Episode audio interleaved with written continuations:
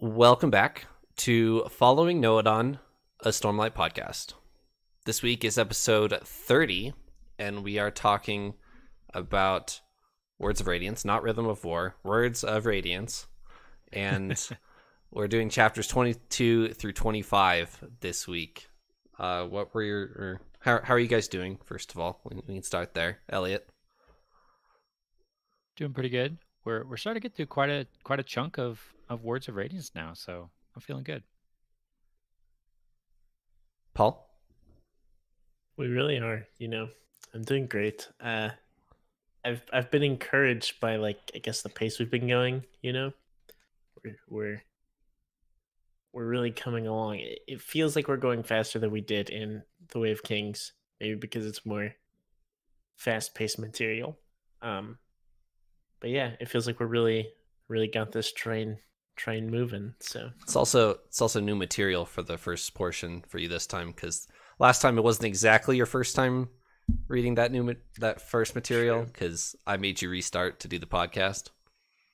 True. I had read about twelve or fourteen chapters into The Way of Kings whenever we started. I don't know if everyone knew that or not, but I, I, I had read did. about that far when we started. Um, sorry to ruin anyone's immersion. Yeah, yeah.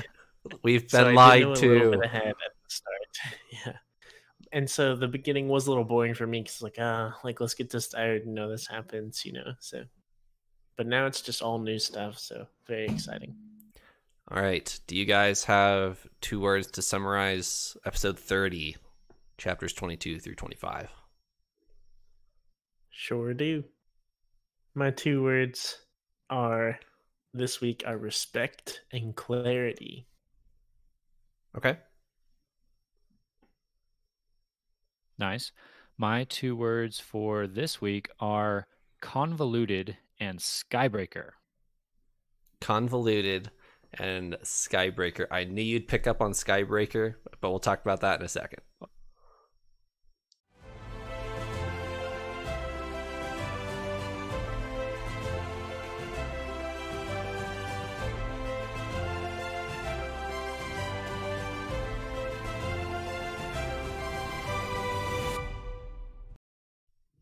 So, Elliot, you've taken this Knights Radiant quiz. So have you, Paul. Paul, you got Windrunner, if I remember correctly. And mm-hmm. Elliot, you got Skybreaker, as I did as well. But I didn't take it that, that night that we were doing that. So, talk to me about Skybreaker and the mention that we get here. Oh, there, there's nothing deep. I just got really excited that Skybreaker was mentioned, I believe, for the first time in the the book series here. I, I may have missed it before because I may not have been looking for it, but ever since we we took that quiz and I learned that I was a Skybreaker, I've been on on the hunt for any clues about what that even means, or what the Skybreakers were like, maybe what their powers are. And we get a mention. We get a mention of Skybreaker, although there's not a whole lot there. Syl just kind of accuses Kaladin of being a, a Skybreaker almost. You know, she's like, well, you're not a Skybreaker. Why are you, why are you acting like this? And it's almost just kind of an offhand reference, but it got me excited enough to where I had to put it as one of my words, even though I don't have anything really to talk about it. What's the other word there? My other word is convoluted. That one I do have uh, some things to, to tie into the, the chapters here. So a couple different things in this series of chapters made me think of the word convoluted, but it started with the assassination attempt on on Elokar. And Kaladin even talks about this, how he just, he's, he says, whoever this assassin was, he's a, he's a pretty stupid assassin. This was a very convoluted, complicated assassination attempt that had a very low likelihood of succeeding, which I want to talk about that in more detail when we get there. But also just the, the storyline at this point is, is getting fairly, fairly complicated, and, and not in a bad way. Convoluted kind of has maybe a negative connotation to it, but in in kind of a positive way. I feel like the storyline is starting to get quite a few different elements kind of interwoven amongst them. We we kind of ended last episode talking about the the different characters that are all going to arrive someday at the the Shattered Plains, and the, these these chapters continue that even further, of kind of laying, putting some of those pieces in place of this rather convoluted story that's going to somehow resolve itself eventually, I suppose. You hope. So convoluted. Yeah, true. I hope. Not necessarily in this book, but they will re they will resolve themselves eventually. All right, Paul, talk to me about your two words. So my two words, the first of which is respect, and that's mostly for Kaladin, um, along with the, my second word, clarity, uh, primarily are for Kaladin because we start to see the conversation, or we, we have the conversation between Kaladin and Dalinar about Amaram, and it really exceeded my expectations. Uh, we really get to see Kaladin have a lot of respect for Dalinar, which... we haven't really seen him respect someone like this before, I think. Sure.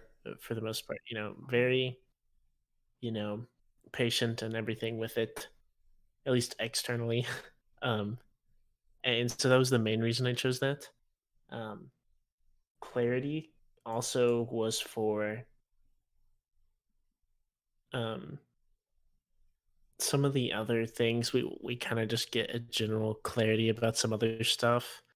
Uh, like things with Spren and the Parshendi and Stormform and things like that. We kind of start to see some more connections with stuff like that. Uh, so, gotcha. We can talk about Kaladin here in a second. We'll talk about all three chapters that we'll talk about all together. But last week we talked about Shallan quite a bit, and we get one more Shallan chapter here, which we can start, uh, chapter twenty-four. Shallan, it, it's uh, right after the the battle at on the on the highway. It's not really a battle. It's more like a one band killing another band, basically. And Shallan has joined forces with this other caravan that they ran into. And the chapter is titled Tin, I believe, and it's in reference to this bodyguard lady that was in the caravan. And Shallan kind of gets to know, one, the deserters, and two, some of the people in the in the caravan here. So, any anyone want to pick up this chapter and talk about Shallan a little more? Yeah, I actually would love to. So, Tin is kind of the first person to call Shallan out on. Shallan has very much been putting up a front for the most part. I mean, she is a, I guess, powerful light eyes woman, mm-hmm. but she's been making a lot of promises she doesn't know how to fulfill, and Tin recognizes that and talks to her. She knows that there's something really important going on, but doesn't know fully what that is, and basically pulls her aside uh, to talk about that. Um, Which was pretty cool. It, we got to see Shallan kind of think quick on her feet, and I have some more stuff to add to that, kind of about about what was going on there. But I am curious to see what Elliot thought about that. I wasn't actually a big fan of Tin as a character. I don't fully know why. It just uh, she seemed very like brash and like knows everything. I don't know if that's weird, but. Anyways, Tin Tin is interesting. She she seems, after reading this chapter, chapter twenty-four, I think Tin is more than she she seemed to be at first. At first, we just thought she was a bodyguard. It, Shallan notes that it's a little odd that she's a light-eyed woman carrying a sword. Now we learn that apparently she has connections at the Shattered Plains, and she doesn't, you know, give us any details about what those connections are. But I, she seems to be maybe more than she's claiming to be, or or wanting people to think she she is there. But yeah, I I definitely don't trust her for sure.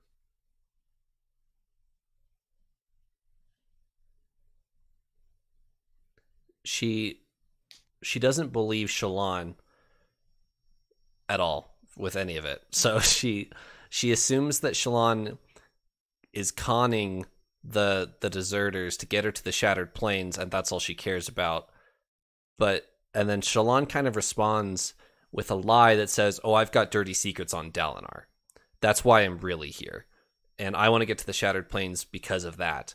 And uh she doesn't reveal exactly who Shallan is. She doesn't, I don't think she reveals that she's betrothed to Adolin, to Tin, So Tin Tin doesn't really know who Shallan like who Shallan Davar is.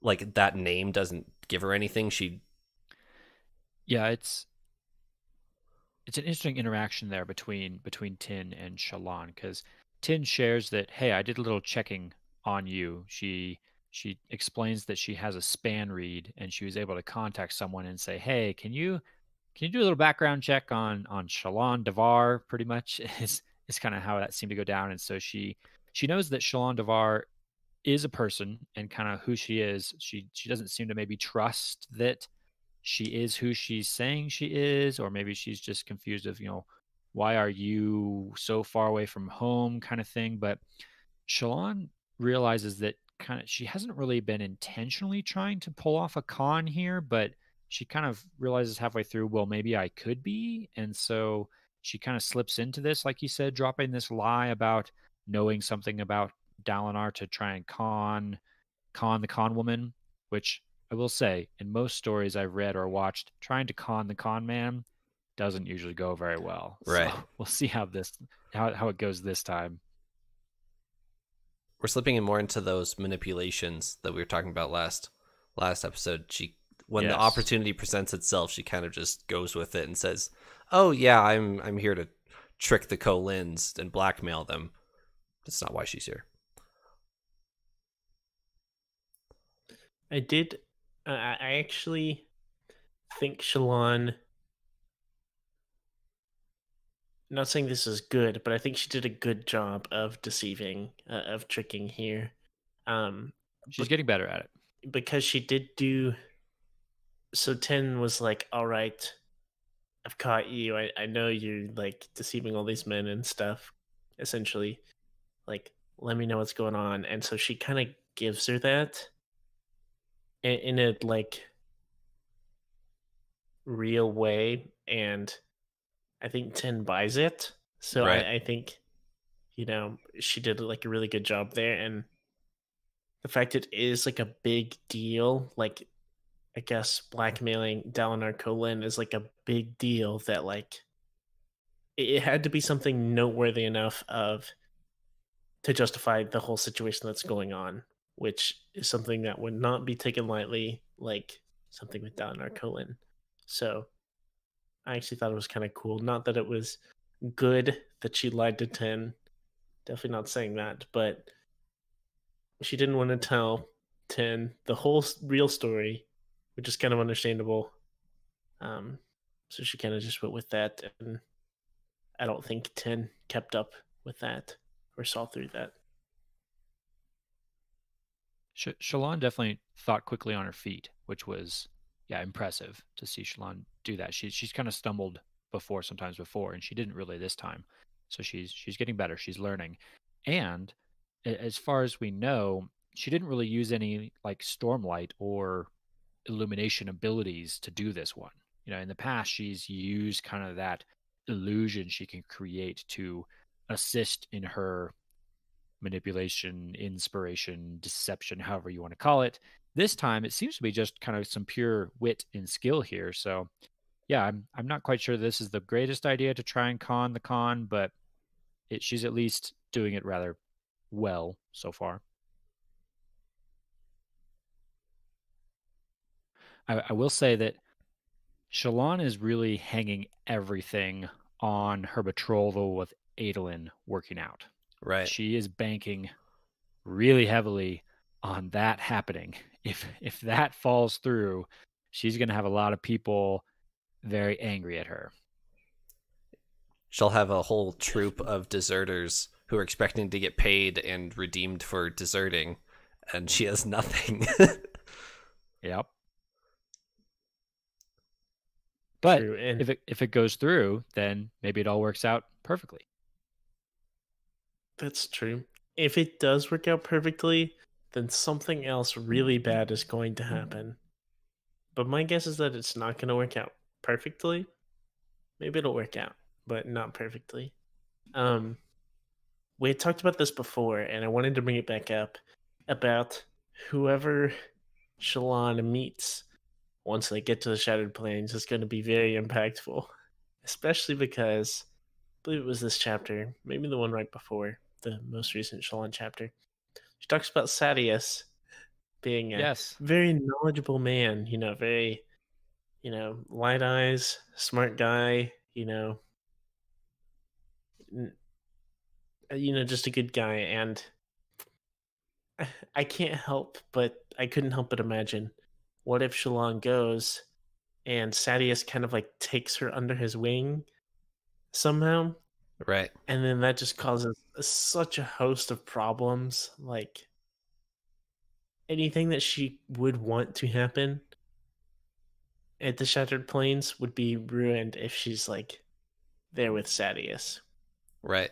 There's so there's a politics war happening on the, sh- the Shattered Plains right now. Elokar and Dalinar versus Sadeas and his the other high princes, and she has no idea. So as soon as when she walks in here, if she meets the wrong people and mm. you know joins forces, like oh you know all the Alethi are on the same side, right? So she walks in with Sadeas, and then yeah, it's over. Like Sadeas could easily, you know, give her the money for to pay these people back, you know, you know, be like, hey, come work with me, you know, and then it's just over for her. There's, there's or, definitely or, no like marriage with Adolin. I imagine if she's like working close with Sadeas, you know, it, it just ruins everything. So, or it could get even worse than that. Let's say she she goes and meets Sadeas first. Sadeas learns that she's Adolin's betrothed, decides to just take her captive, or you know force her to stay,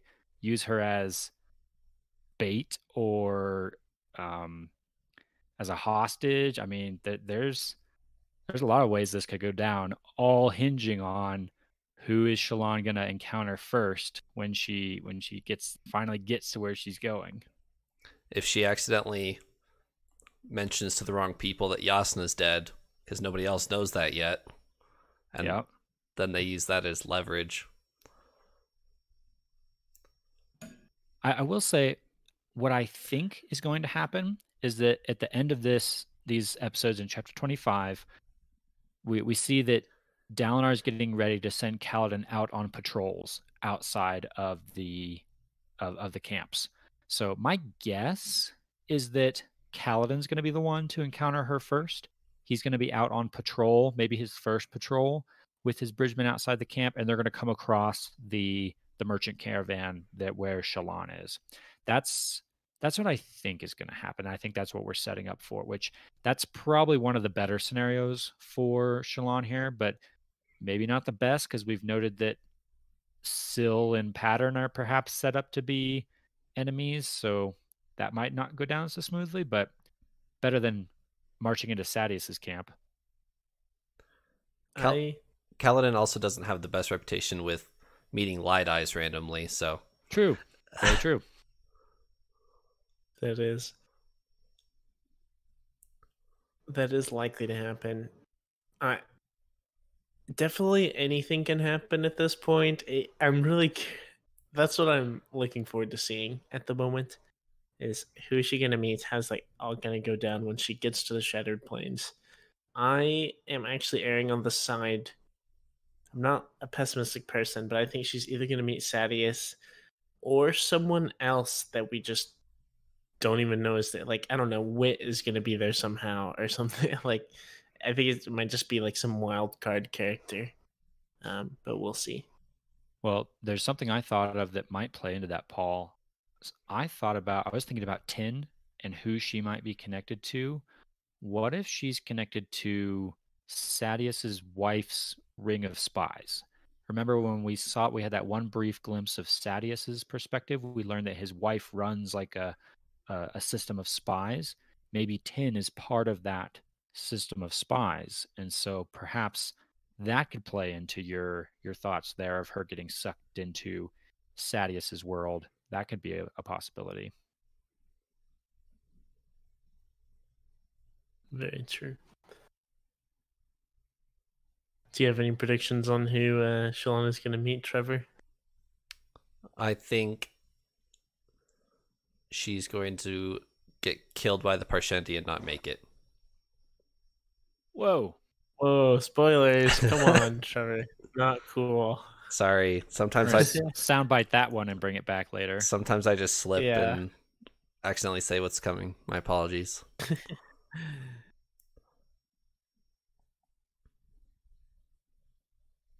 Anything else from this this Shallan chapter? We just she gets to know her men a little bit. She gets to know Tin. There isn't too much to this chapter. Now we should probably move on to talk about Kaladin. All right, we can do that. So, chap backing up to chapter twenty-two. Kaladin is guarding the Kholin family. They're all kind of in the same suite, if you will. They're all within like the same room-ish, so he can guard them all at the same time. And while they're sitting in here, he sees uh, d during the high storm, excuse me. And while they're sitting in here, he sees red, a red glow on the shutters of the window. Anyone want to pick this up? This it's kind of where this where it starts here. I have questions about this for sure. He sees a reddish glow outside, and then he specifically he feels like there's eyes watching him, or feels like there's something watching him, and I'm not sure what's outside in the storm, in the high storm, but I, it's, I maybe have some guesses. Perhaps it's the storm spren that we've seen mentioned before. I think they've even been described as looking like red lightning. Uh, these storm spren, I think Syl sees them. Maybe some other people do as well. Um, it could be the Stormfather. Stormfather could be back. Kaladin's had a had an interaction with him before in the past. My other more crazy thought is, maybe it's the Parshendian Stormform. In the interlude we saw, Eshonai was going to go out into the next high storm and try and achieve Stormform. If our if our timelines are lining up here, this is the next high storm we've seen since that, I think. Mm-hmm. So this would theoretically be the storm that she's going out into to try and achieve Stormform. Is that what this is? Is Kaladin kind of feeling the presence of Eshonai, the the Parshendi in storm form? Maybe that might be a stretch, but those are all my my possible thoughts here. You're right. This is the next the next high storm, and if we're we, we don't know for sure, but if the interludes are chronological, then this would be the high storm that Eshonai's trying to achieve storm form. So whatever right. that means for for this reddish glow that Kaladin sees, but Uh, Narok is not close to uh, the the war camps as far like they're, they're not very right. close. So why he would see the glow from that far away, I don't know. If that's what was what is what's happening. Yeah, that does seem a little bit far fetched there. So perhaps not. But anyway, ominous. For sure. One of the best things about, about this part for me is Adolin during this high storm is perusing a magazine of of uh, men's fashion, even though he's not allowed to wear anything but his uniform according to the codes. And Kaladin is like, seriously, dude, you're spending you're spending a high storm looking at a at a men's fashion, and Adolin's annoyed at him. He's like, why are you here? It's it's a great little great little exchange. It was. To kind of go off of that, like I, I thought that was a really like funny moment too. But just kind of in general with Kaladin and Adolin, they don't really like each other. But I think they're gonna become like super close in the future. Just it seems like a like a brotherly distaste. Right. You know, like stop like you're annoying, but like I bet I, I just they seem very similar for the most part. They have very stark differences, but they also have very stark similarities. And so I think like as we develop throughout the books, I think they're gonna become super close, and for sure. I, you know. I think that could be a good guess. I think we're already starting to move a bit from like actual conflict into like the banter realm. I, I think they're they're starting to just heckle each other, just to heckle each other kind of at this point. It's already moving into a where we're we're entering frenemies zone already, right? And, instead of just, you know, arch nemesis. They got their they got their testosterone kick out of punching each other a little bit, and now they're now they're yeah. good. Yeah.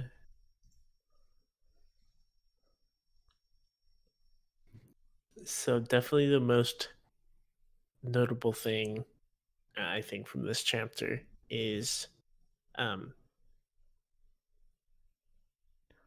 we do start to see Kaladin talk with Dalinar about um about Amaram, which is what I've what we've kind of been waiting for for a while. Right. Um my biggest fear was that this wouldn't happen and Kaladin would just kind of suppress that.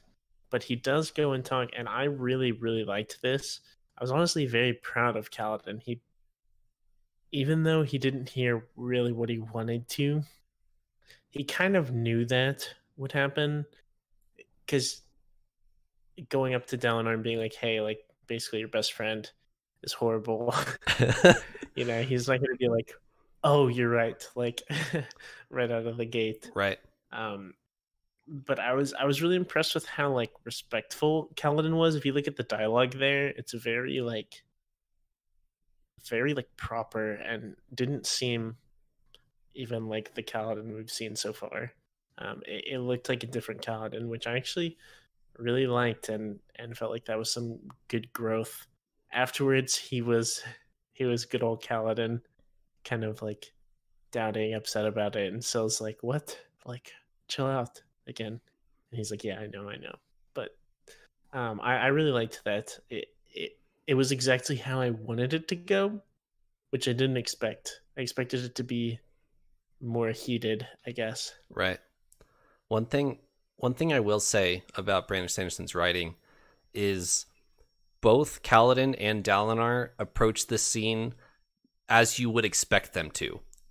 The the characters that have been established here, Kaladin is doing his best to maintain composure and present this in the right light, and Dalinar doesn't believe him. But if this was an actual conversation in the real world, Dalinar wouldn't believe him. He would need more evidence. He would need to look into this further.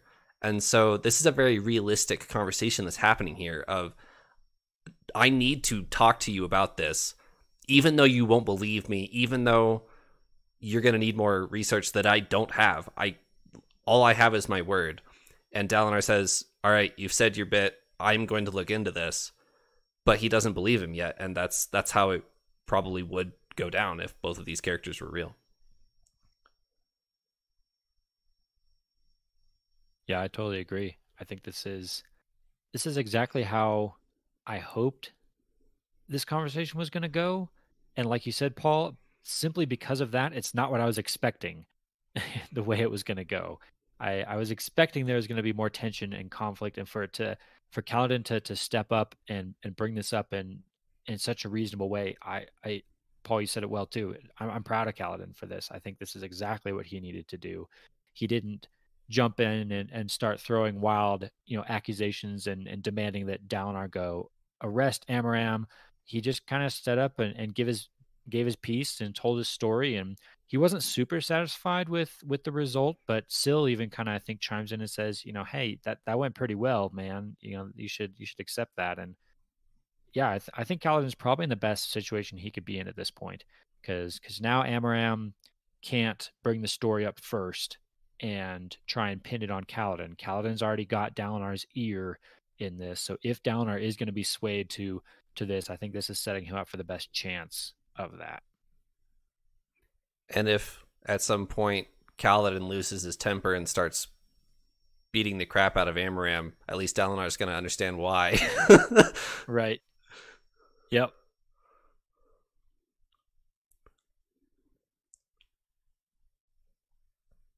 But yeah, despite that coming up in the first chapter of this episode, it doesn't seem to go too far yet, even in the rest of the chapters we get here. You know, what what is Dalinar exactly going to do about this? He mentions that he's going to talk to Amaram about this.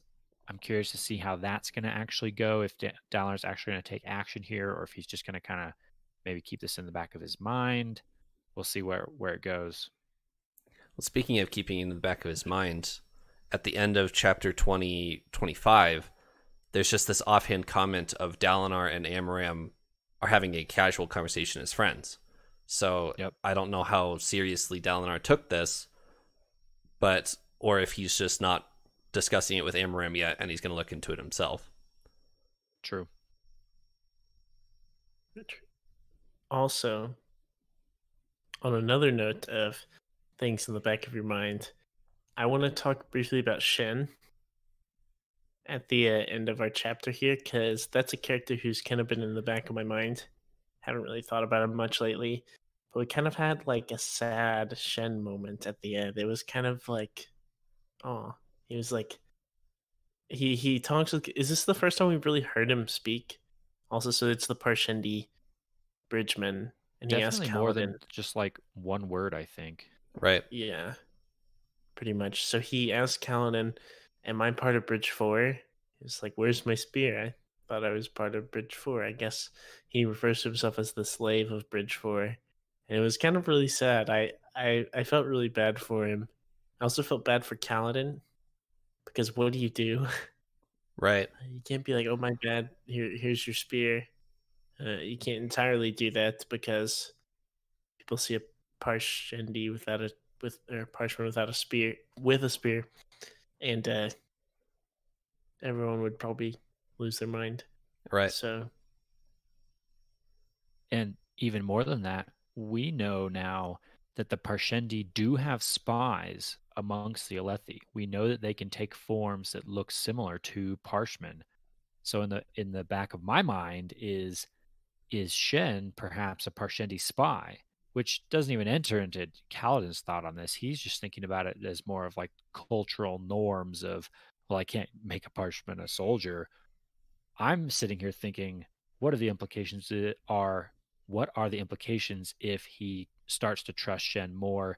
Maybe Shen learns just exactly what Kaladin is capable of, and maybe could get that information back to the Parshendi.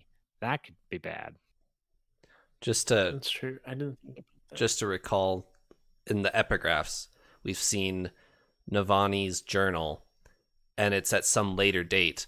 And in the epigraph, Navani was like, and of course we should have expected the Parshendi to have spies in our camp. And that's how we've learned that the Parshendi yep. have spies in the war camp. And normal Parshman, like you're saying, don't say anything more than one or two words, and don't seem to have the cognitive ability to say more than one or two words. And here Relaine yep. is suddenly having a full conversation with with Kaladin. And another reason why I think this could very easily work out is if so Kaladin cannot give Shen a spear, but Kaladin cares a lot for his men, and I think he's going to try and do something to, I guess, show his appreciation and show that he cares about him um, in some other form. And that might come in the form of some valuable information that a Parshendi spy could kind of use to, could come back to bite Kaladin. And I think that would be a very sad way for Kaladin to kind of get hurt, because if there's one thing that he's like passionate about, it's kind of like caring for his, his men, I guess, like leading them in a good way. And I think for that to come back and bite him would be really sad. I don't know if that'll happen, but I could definitely see that. I'm seeing that become a reality.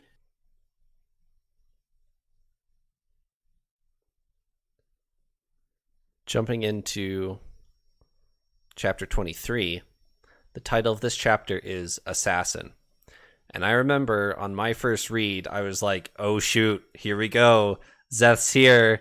Szeth. Elokar's going to die. No, that's not the case. Um, that's exactly what I thought, too. There might be, Szeth might be involved. And we do figure out here in a little bit that there is a Shardblade involved. So it could be Szeth.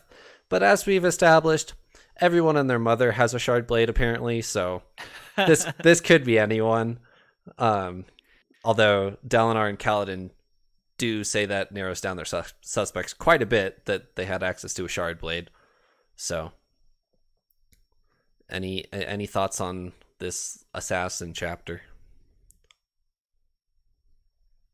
I, so I do agree that I don't think this is this is Szeth. I, I think that I, I think that if this was Szeth, he, he's not my prime suspect at this point. He would just come in, sh- Stormlight blazing, shard blade out, mow down all the guards, kill a few shard bearers, take out Elokar or or Dalinar, since we know Dalinar's his his target. Right. For him to try something so sneaky and convoluted, I, I don't think that's Szeth's M O. So unless he's under like specific instructions to do it as sneaky as possible, I don't think it's him. The I don't think that gets me very much closer to who I do think it is, but I don't think it's Szeth. The first the first words that we've read in the Stormlight Archive is Szeth wore white on the day he was uh, on the day he was to kill a king. He doesn't he doesn't care if people... In fact, he's been told to make a scene of it when he does it. And at the end of The Way of Kings, we figure out that Taravangian is the one behind some uh, is the one behind Szeth. And he tells him, you need to go kill Dalinar, and it must be done brutally. So this probably isn't Szeth. I have two questions slash thoughts on this. Um, first of all, so we know it's Taravangian, right, is the one who is controlling Szeth. Correct. Um, does Ter- do we know, does Taravangian know, like, what's going on over here? Like, does he kind of know that, I don't know how widespread this news might be. Would Taravangian know that Sadeas and Dalinar are kind of enemies and like any of the stuff going on? That's probably an answer that you know probably don't have. I don't know for sure about that. I don't remember how far it is so from their places and stuff, but you do have a map next to you. But Kharbranth and the Shattered Plains aren't necessarily that close. However, span reads are a thing, so the the dynamics of the Shattered Plains everybody is paying attention to, because Alethkar is kind of the political center of Roshar at the moment. So people people pay attention to the p- politics and the dynamics of the Shattered Plains. So you would assume Taravangian, being the king of Kharbranth, he would know kind of what's going on here. Okay. The reason I was curious about that, and yes, I do have a map, but you said that, and so now I'm not going to look. and uh, um, I... So Szeth was sent to kill Dalinar, and I didn't remember any of the specifics, but just because it wasn't guns a-blazing, I didn't, like, rule Szeth out there. I also don't think this is Szeth that we've seen with the Shardblade here. However... I don't want to say it's him, but I think there's someone else who has a shard blade that we don't have confirmed yet, and I think that is Moash. Um, okay. I'm trying to remember exactly where it is. I think it might be in our last chapter, but it very much hints to it. Um, it hints that Moash is way better than everyone else at stuff. And I don't remember the exact quote, but it definitely alludes to him, like... that he might have a shard blade. So and here's now that I'm under the assumption that everyone and their mother has a shard blade. Why not Moash has a shard blade too? You know. So here's, uh, here's a couple facts to back up or dissuade you either way. De- uh, Kaladin and Dalinar were trying to figure out who was out on the balcony after the high storm, because the damage that was done to the balcony, if it had been before the high storm, the balcony would have just been ripped away by the by the high storm. So it had to be after the high storm. In chapter twenty-five, somebody mentions to Kaladin, oh, Moash was the was the guard out on that balcony. And you're right that Moash has been described in in the past that He's the most capable of the of the bridgemen. He's the most like Kaladin, if you will, that he knows how to handle a spear, that type of thing. He also is the one that hates Light Eyes the most with Kaladin.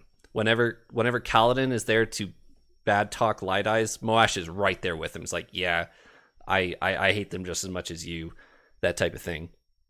However, something to keep in mind here, if you have a shard blade, your eyes turn light, like a Light Eyes. That was my first and that was my first thought. That's my first thought. I'm sorry, I don't know if you have more, but we'll get back to that. But I thought about that, and my question with that was, so we know that Kaladin killed a shard bearer, right? I know killing a shard bearer is not what makes your eyes light. It's having this shard blade, I guess. Correct. But did I thought Kaladin had the shard blade for a period of time. Did he not ever have it? Because I, as far as I know, his eyes never became light.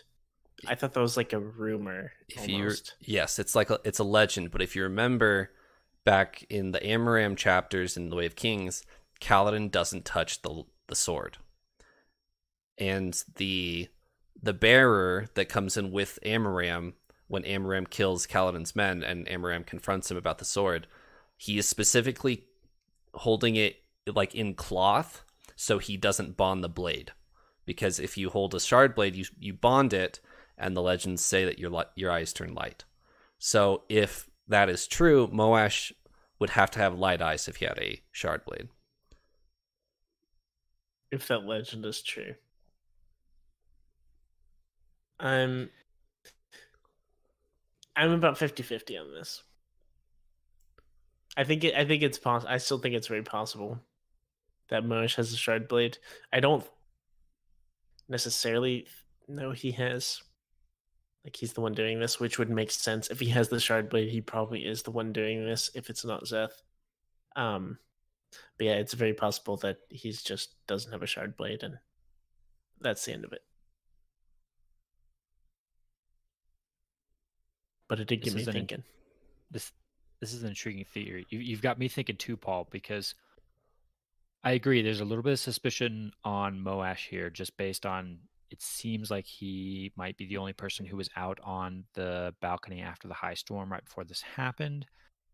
I hadn't even considered that Moash might have a shard blade, but Paul, you bring up some interesting points about him being better than the rest of the folks at stuff that he's doing. He's also shown a rather unnatural interest in shard bearers. If if you remember back at the end of Way of Kings, when Kaladin reveals that he has this power, Moash at least once, maybe multiple times, is kind of pushing him like, hey, can you teach me this? Can you show me how to do this? And can I can I learn this? He seems like he's very interested in that. So that does get me get me get me wondering there, but the light eyes thing, that seems to be, I don't know.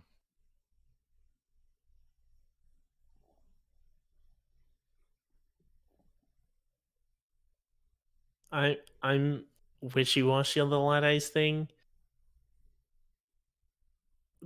I don't know. We just don't know. We haven't yeah. seen a dark eyes with a shard blade, but but yeah, I don't know. Yeah, jump jumping ahead a little bit. There's a few things we need to come back and and mention, but as far as like narrowing down the suspects for who might have done this, this assassination attempt, I mean, Moash is, is got to be on that list, although it seems very unlikely that he has a shard blade. I mean, who else, who else is there that, that could even have done this? I mean, we know Dalinar has a shard blade. We know Adolin has a shard blade. We know Renarin has a shard blade. None of them strike me as real suspects here. I will say that Elokar has been known in the past to fake an assassination attempt on himself.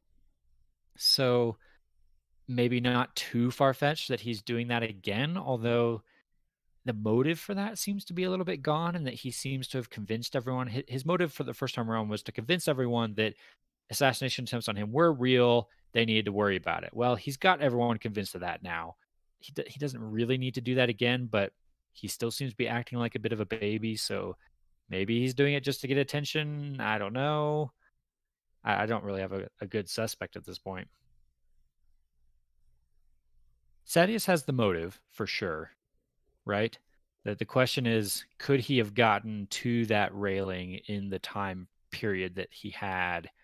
Kaladin seems convinced that this had to have happened after the high storm, for the high storm would have knocked the railing down then, so it had to happen in the relatively short time, you know, a couple of hours between the high storm is gone to when the king goes out onto the railing to do his thinking or whatever. So for Sadeas to sneak in there in that time frame seems a little unlikely, but Sadeas would definitely do something like that if he had the, the opportunity. So he's he's not off the list.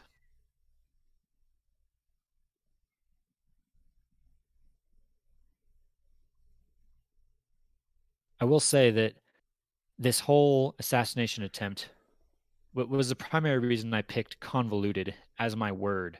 And Kaladin even, he, he talks about this. He, he as he and Dalinar are trying to process this, he's like, why, why so complicated? And Dalinar kind of explains that, well, maybe it's not, maybe they're intentionally trying to not be confrontational about it. Maybe they're either afraid of the confrontation or they're trying to make it as sneaky as possible. And I'm kind of like Kaladin at first to write that off as, well, that's kind of silly and inept. Why not just poison the guy? But we've seen overly complicated assassination attempts before. Cabsal was sent, or assuming he was sent, to assassinate Jasnah.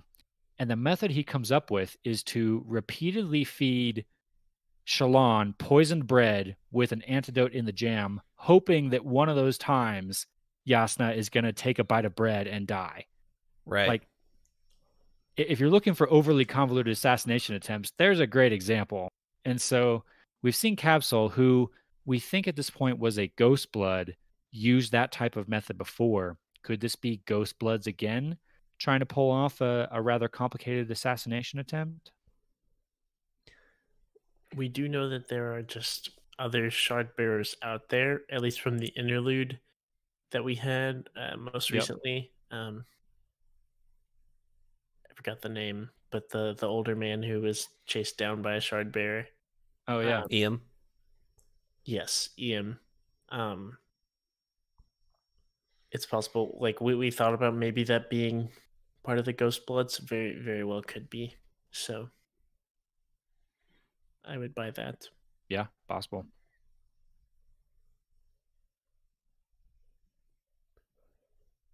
In chapter twenty-five, it is titled Monsters, which, Elliot, you and I had a laugh about this before we hit record tonight. Uh, you, in a couple previous episodes, you picked monsters as one of your words to describe the the summaries, and you used it to describe the flashback chapters, how Shallan, and from her young point of view, is talking about monsters. We don't really know who the monster is. And then when we finally get a chapter that's titled Monsters, it's about horses. And it's from Kaladin's perspective, and it's about horses. Any Anyone want to pick this up? I do. I really want to pick this up. One thing, okay, I guess on a... Yeah, I, I thought it was very funny. I, I remember listening and hearing the title, you know, chapter twenty-five, Monsters, and I was like, oh shoot, what's gonna happen? and, and they're just learning to ride a horse. Like it, it was not anything remarkable. It looks like Elliot wrote on our outline, did Brain Sand have a bad experience with horses? And I I was actually gonna say, I didn't write it down, but one of my thoughts as I was listening to this chapter was was uh was Brandon Sanderson like a horse girl, as the like stereotype goes, or was he like a big horse person growing up? Right. You know, like really into horses, and probably not, but I thought it was really funny. Uh, the reason I thought that, I don't know the quote, but he the, it's his description of Kaladin seeing a Rashadium, and it is the most glowing, like enticed description I've ever seen. And another Rashadium are like beautiful horses, very large, elegant horses. But the, I thought it was like a love scene, like like hearts over the eyes. Like the the description was just so like loving and sweet, and I was like, wow, he really likes describing this horse like a lot. So yes, I thought that was that, funny that you put that. That that is really funny, because I was kind of leading the the opposite way. I'm I'm reading all of these thoughts that that Kaladin is having of how how he views these horses as like demon beasts, basically, that you, you'd only ride when you absolutely have to, and how just unearthly they are, and how how terrifying they are. And it's I, I kind of wondered the other way of, is this Brandon Sanderson maybe writing in a little bit of of his own fear of of horses? I, I, I totally I totally remember the the scene though where he's describing the the Rashadium, the but uh now I, now I'm kind of wondering if this has to be one or the other. Is, is Brandon Sanderson a horse lover, or is he terrified of horses? Good question. Yeah, definitely in the questioning of the the purpose of horses and trying to learn how to ride a horse, there's a definite distaste there. Uh, but maybe maybe he likes he likes them from afar. He thinks they're beautiful, but yeah, doesn't want to ride one. You know. There you go. Um, but yes, I found a, this entire chapter pretty humorous, just for its description and and interaction with the horses. Yeah. I also love the part where Kaladin Stormlight like lashes yes. himself to the saddle. Right. That that was very funny. My Good imagery, at least. My entire, or one of the highlights of this chapter for me, is Kaladin's impression of horses. He thinks they look unnatural and weird because they're. Mm-hmm. It's not like a crab. It doesn't have the crustacean things that he's used to, like an axe hound or the kremlings that he, you know, is used to. It doesn't have a shell, so he's like, why? Why does this creature exist? That horse is just a bizarre kiddo. he, he has a he has the dialogue with the horse. He's like, "Look, I don't want to do this. You don't want to do this. Let's get this over with." Exactly. Also, so one serious thought I had in this chapter was with that, I was kind of expecting like a movie moment where like the horse was just like, okay, and they just like trot off, and that's the end of it. And I thought maybe, because we've talked about the orders of the Knights Radiant, and they all kind of have different powers. Some seem to overlap, but they have differences. And we've seen similarities between Szeth and Kaladin. Um, and we kind of know there were similarities between Jasnah and Shallan, but there were differences there. Um, and we were wondering, is there a difference between Szeth and Kaladin? And I was wondering, in this moment, I was like, can he like talk to animals like, talk to and stuff? And then it was, I feel like it was pretty evident that that's not the case, but my mind did go there pretty quick. I was like, oh my gosh, he's going to like mind control this horse or like tame this horse or something, which would have been kind of cool in my opinion. But it would not surprise me at all if one of the radiant abilities or surges of one of the different orders is some sort of, you know, telepathic communication with animals or something like that. So yeah, I, I was kind of waiting for that moment too, but didn't come. Yeah.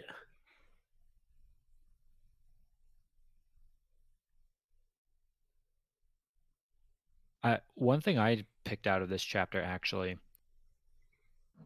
wasn't wasn't necessarily to do with the horses. Well, it kind of was. Adolin tries to kind of goad Kaladin into going and riding the horse that he knows is going to buck him off. And right. Kaladin takes the bait, but he, he kind of knowingly takes the bait. He he takes it as more of a, ooh, a challenge. I'll take it. I mean, that's that's Kaladin that we've seen one hundred percent of. If you put a challenge in front of him, he's got to he's got to do it. He's got to conquer it. And so Adolin even is kind of telling him as he sees him, you know, trying to get on this crazy horse, you know, dude, don't do it. I was just joking. And then after all that happens, Adolin actually comes up to Kaladin and says, thank you. And Kaladin's like, for what? He's like, for not telling my father that I put you up to that. And I, I I laughed there, but then I, I kind of, that, that's a bit of a step for Adolin, I think, actually. For Adolin to come to Kaladin and basically apologize. Almost, it doesn't quite fully out, you know, apologize, but to say, hey, thanks, man, for not getting me in trouble with my with my dad. Th- this is another step, I think, of the the Adolin and and Kaladin bromance, you know, starting to to develop here. Of yeah, he he's reaching out a bit. I, I think this I think this was was a moment where they they kind of maybe had a, a little bit of an understanding. The uh, the Adolin and Kaladin romance is coined uh, Kadelin on on Twitter, just so you just for your guys' future reference. So if you're know. if you're referring to that couple, you can you can refer to them as Kadelin. That's awesome. I was trying to think of if you could say it the other way, like start with the A instead wouldn't of it the just K. Wouldn't it just be Adolin? It would just be Adolin. that's, that's exactly what I discovered. I was like, hey, what do we do the other way? I was Adel like, Adolin. Adolin. Adolin. Oh yeah, that's just his name, Adolin. So okay, Kadelin. Yep. That's awesome. Cool friendship. All right. Any any closing thoughts for episode episode thirty?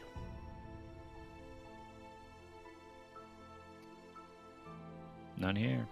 I'm really excited going forward. Um, no, nothing else, I guess, on these chapters we went over today. Um, in all honesty, these were really great chat, like very enjoyable chapters, but it wasn't anything like earth-shattering. Sure. Um, I know that will be to come. That will, that will come in the future. Um, but it was very enjoyable. Um, I'm really excited going forward to see, hopefully, when Szeth arrives, and also when Shallan arrives, who she's going to meet. Those are kind of the two things on my mind going forward. I feel like we have a lot of big events just kind of hovering over us right now. We know that we know that we have these showdowns coming. We know that Szeth's going to come. Shallan's going to come. We know that something has to happen with Amaram. Like, there's a lot that feels like it's hanging over our heads right now, but it doesn't seem like we're getting any closer to those actually resolving. So I, I too want to read really, really want to read more so that we can get to those, get to those events. They're coming. Don't worry. They're coming. All right. We can, we can call it there. If, if you will allow me, thanks for joining me, Paul, Paul and Elliot. You're actually not allowed, but just this once, I guess. I'll allow it. Very well for now.